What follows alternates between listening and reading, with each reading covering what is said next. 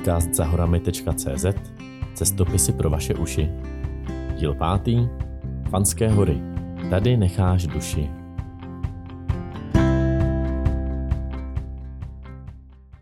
Vítám vás u obnovení série mých cestovatelských podcastů. Protože přednášky na nejbližších měsíc a kdo ví, jak dlouho po něm ještě pravděpodobně byly z pochopitelných důvodů zrušeny, přemýšlel jsem, jak k vám co nejlépe dostat svá vyprávění. Rozhodl jsem se proto obnovit ten audioseriál a v jeho rámci vás vzít na různá krásná místa, aspoň ve vašich představách.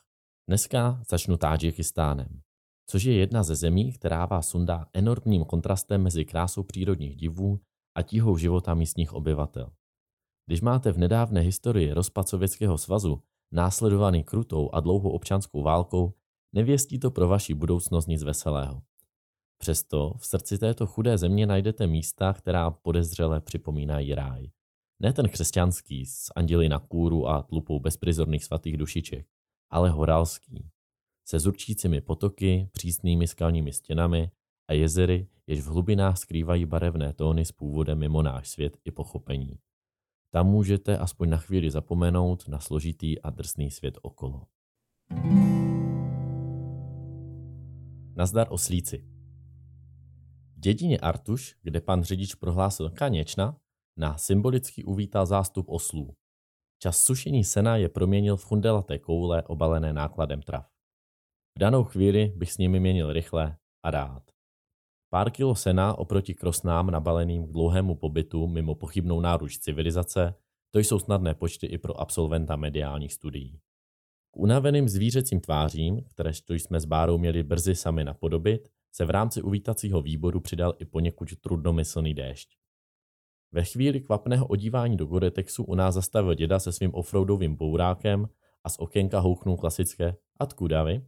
Odpověď Čechia zaujala naštěstí natolik, že nás milosrdně naložil do své výkonné ruské mašiny, čímž ušetřil 2 vděčným poutníkům úvodní sprchu a 3 hodiny pochodu. Hory pro gurmány a lingvisty. Místní horalé jsou jednak podnikaví a jednak značně pohostinní. Jen co jsme vystoupili z auta, už nám malý klučina nabízel ochutnávce kefír. Během prvních 2 dní jsme pak pravidelně na střídačku dostávali nabídky k odkoupení mléčných produktů a pozvánky k pikniku nebo čaji. Tádžikové jsou z turistů stále ještě nadšení a s každým si chtějí povídat. Pro ruštináře začátečníky, jako jsem já, jsou všechny tyhle malé konverzace ideálním procvičováním. Každý den přinesl do mé slovní zásoby nový výraz. Velmi rychle jsem si však uvědomil, že má ruština začíná být poměrně specificky zaměřená na počasí, rodinu a sport, což jsou nejčastější témata, o kterých si s námi chtěli všichni povídat. Stále stejné otázky, které nám kladli náhodní kolem jdoucí, ať už ve městech nebo mezi kopci, byly svou repetitivností podobně vyčerpávající jako pražící slunce. Navíc, kdybychom v Tádžikistánu měli přijmout všechny srdečné nabídky a pozvání na čaj, nikam bychom se nepohnuli. Takže se vší úctou k dobrotivým bačům jsme se raději nikde nezdržovali a udržovali konstantní pochodově kochací tempo. Několik následujících dní a nocí jsme strávili na březích jezer, která patří do zlatého fondu vodně vizuálních zážitků. Naše mysl byla přinucena zpracovat barvy, které se spírají lidskému chápaní i digitální reprezentaci. První vodní plocha mi připadala úžasná. Druhé blankitné oko pod dohledem obří horské stěny jsem tituloval neskutečné. U 3. jezera jsem přestal hledat nedostatečná přídavná jména a už se jen tak bezmyšlenkovitě kochal. Kurikalon, Tušoka, Aludin a mnoho dalších. Jezer je ve Fanských horách nepočítaně. I když název oblasti Haftkul hovoří o 7. Důležité je, že každé má své nepopsatelné kouzlo. Celá krajina, včetně horských kulis, které vypadají jako nadizajnovány pro vysokorozpočtový fantasy film, se mi zapsala do paměti v rypy hlubokými jako oči první lásky. Ukryto v mlze. Aby naše návštěva v jednom z nejkrásnějších pohoří světa nebyla zbytečně kýčovitá, zařadili tam nahoře 2 dny, kdy to s atmosférou fakt krapátek přehnali. Vinou nezvládnutého managementu mlhy a oblak omezili viditelnost sotva na pár kroků, s druhotným důsledkem v podobě stále se vracejícího deště. Optimistické zprávy, že na druhé straně sedla už neprší, ale pro změnu sněží, nepřinesly po jednodenním vyčkávání na lepší počasí úplně tu správnou motivaci k dalšímu postupu. Bohužel, na zákopovou válku jsme měli málo zásob a tak nezbývalo, než zatnout zuby a vyrazit. Náladu nám při promoklém sestupu k jezerům Aludin zlepšil své rázný místní horal. Vousatý pán slezl válnou část obrovského kopce, aby nabídnul své průvodcovské služby, osly a především povyprávil o svém osobitém pohledu na víru. Pochopitelně byl muslimského vyznání. Podle něj se ve světě přistupuje k náboženství tuze špatně, protože jej všichni využívají k rozdělování. Islám, nebo ostatně jakákoliv jiná víra, by naopak měl lidi spojovat. Ač patří mezi nevěřící psy, pod tuhle tezi bych se klidně podepsal. Jako bonus stejný pán ještě do mraky zakrytého údolí vykřičel jakousi náboženskou litanii, ze které jsem rozuměl pouze v ozvěnách se vracející Aláhu Akbar, Bůh je veliký. Následně se rozplynul v mlze. V kombinaci s hutnou atmosférou se jednalo o opravdu nezapomenutelný rozhovor. Sedlo pro blbce. Další jezero po cestě, Mutnoe, je už pravým vysokohorským dítkem zrozeným v náručí skal a ledových štítů. Kolem něj jsme si to namířili k sedlu Kazno, přičemž epickou dvojku 5000 vrcholů Čimtarga a Energia jsme nechali v zádech. Aby bylo jasno, většina příčetných poutníků dokončuje klasický přechod skrz Fanky sedlem Čimtarga hovícím si mezi zmíněnými princeznami se sněhovou korunkou. Dobře zdokumentovaná a relativně schůdná cesta se nám však nehodila do krámu. Jednak by nás zavedla na druhou stranu hor, které bychom kvůli dalšímu pokračování museli celé obět, a druhá, mám rád nečekané odbočky, protože projít známý trek jen tak je prostě nuda. Naše libová zkratka, sedlo Kaznok, je v mapě označená stupněm 1B, jakési v danou chvíli neznámé škály. Na chvíli mě pravda zdrželo dumání, jak velký může být rozdíl oproti nižší a mnohem běžnější 1A, kterou jsme již v pohodě překročili. Následné rozřešení této hádanky mě utvrdilo v dojmu, že ono B za jedničkou musí jednoznačně znamenat blbec, kdo tu leze. Úvodní souboj s nepříjemnou, ale stále relativně schůdnou sutí se ukázal pouze jako příjemná rozcvička oproti Mordoru, který čekal za rohem. Ještě na začátku posledního a z větší části zaledněného kotle jsem finálně pasáž odhadoval s optimismem Lumíka před prvním skokem. Vrstevnice v mapě nenaznačovaly vážnější problémy a my se zatím stále těšili na nové výhledy a rychlý sestup do údolí na druhé straně. V momentě, kdy jsem poprvé uzřel posledních asi 150 výškových metrů ke Kaznoku, mi poklesla čelist i morálka. Už tak povážlivý sklon kopce se kousek před sedlem mění v krutý, strmý svah, pokrytý mixem šutrů a sněhu. Naštěstí se kritická pasáž z dálky jeví o něco hůře, než při bližším ohledání z paty posledního zlomu. Ale stejně si žádá respekt, maximální soustředění a v ideálním případě i nějakou tu výbavu navíc. Hádáte správně, že poslední bod jsme neměli jak splnit.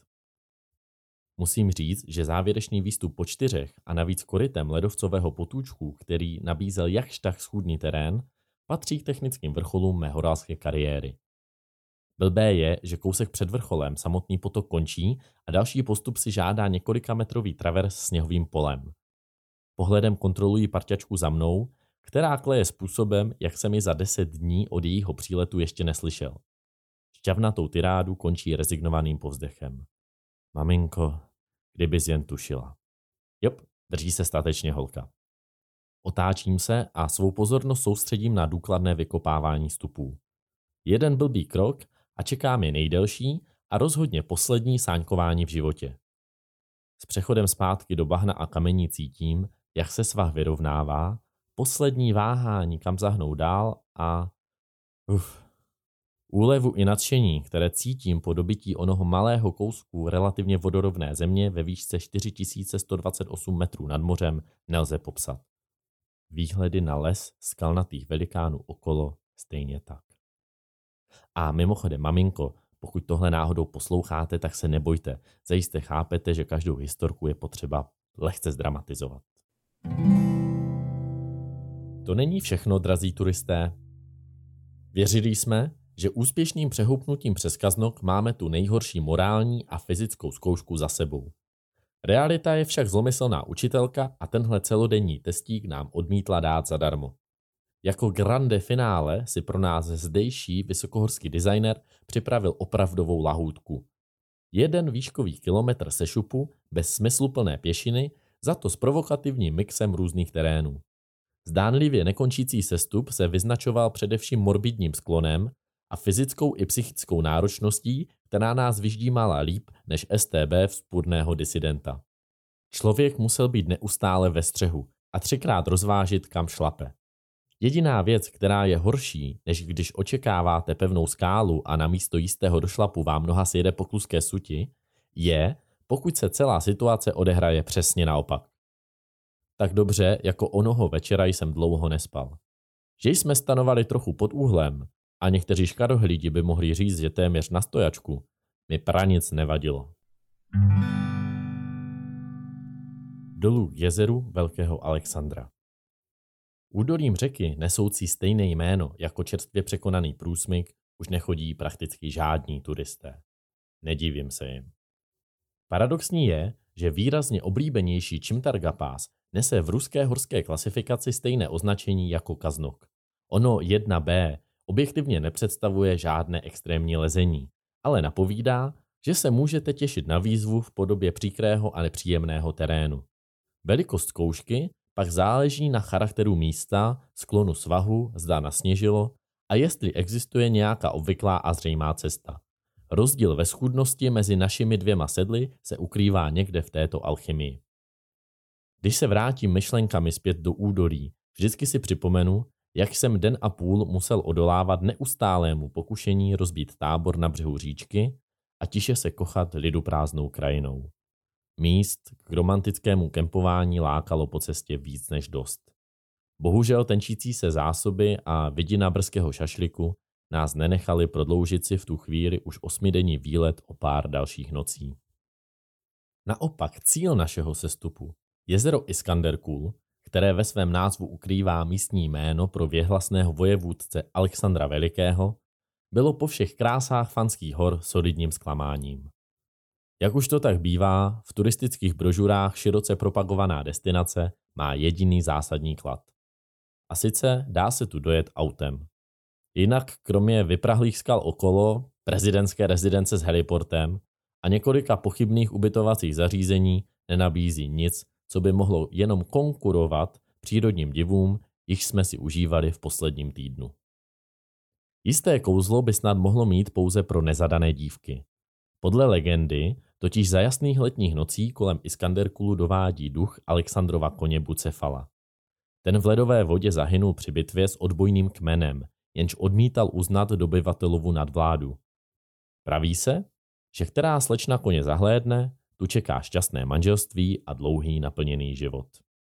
Protože se kůň neukázal, a jen tak mimochodem jsem chlap, jediné, co mohu s jistotou říct je, že kvalitu života mi dozajista vylepšilo posledních 10 dní v lůně Fanských hor. Byť jsem v některých krpálech málem vypustil duši.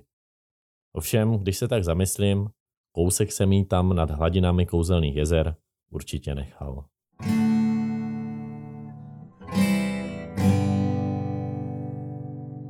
To byl náš příběh z Tádžikistánu. Pokud se vám líbil, budu jednak moc rád za sdílení, a druhák mi můžete také podpořit, nejen ve tvorbě těchto podcastů, ale také psaní různých praktických článků, dalších cestopisů a všech těch věcí, které dělám a které se snad zase jednou budou hodit, až současná apokalypsa trošku pomine.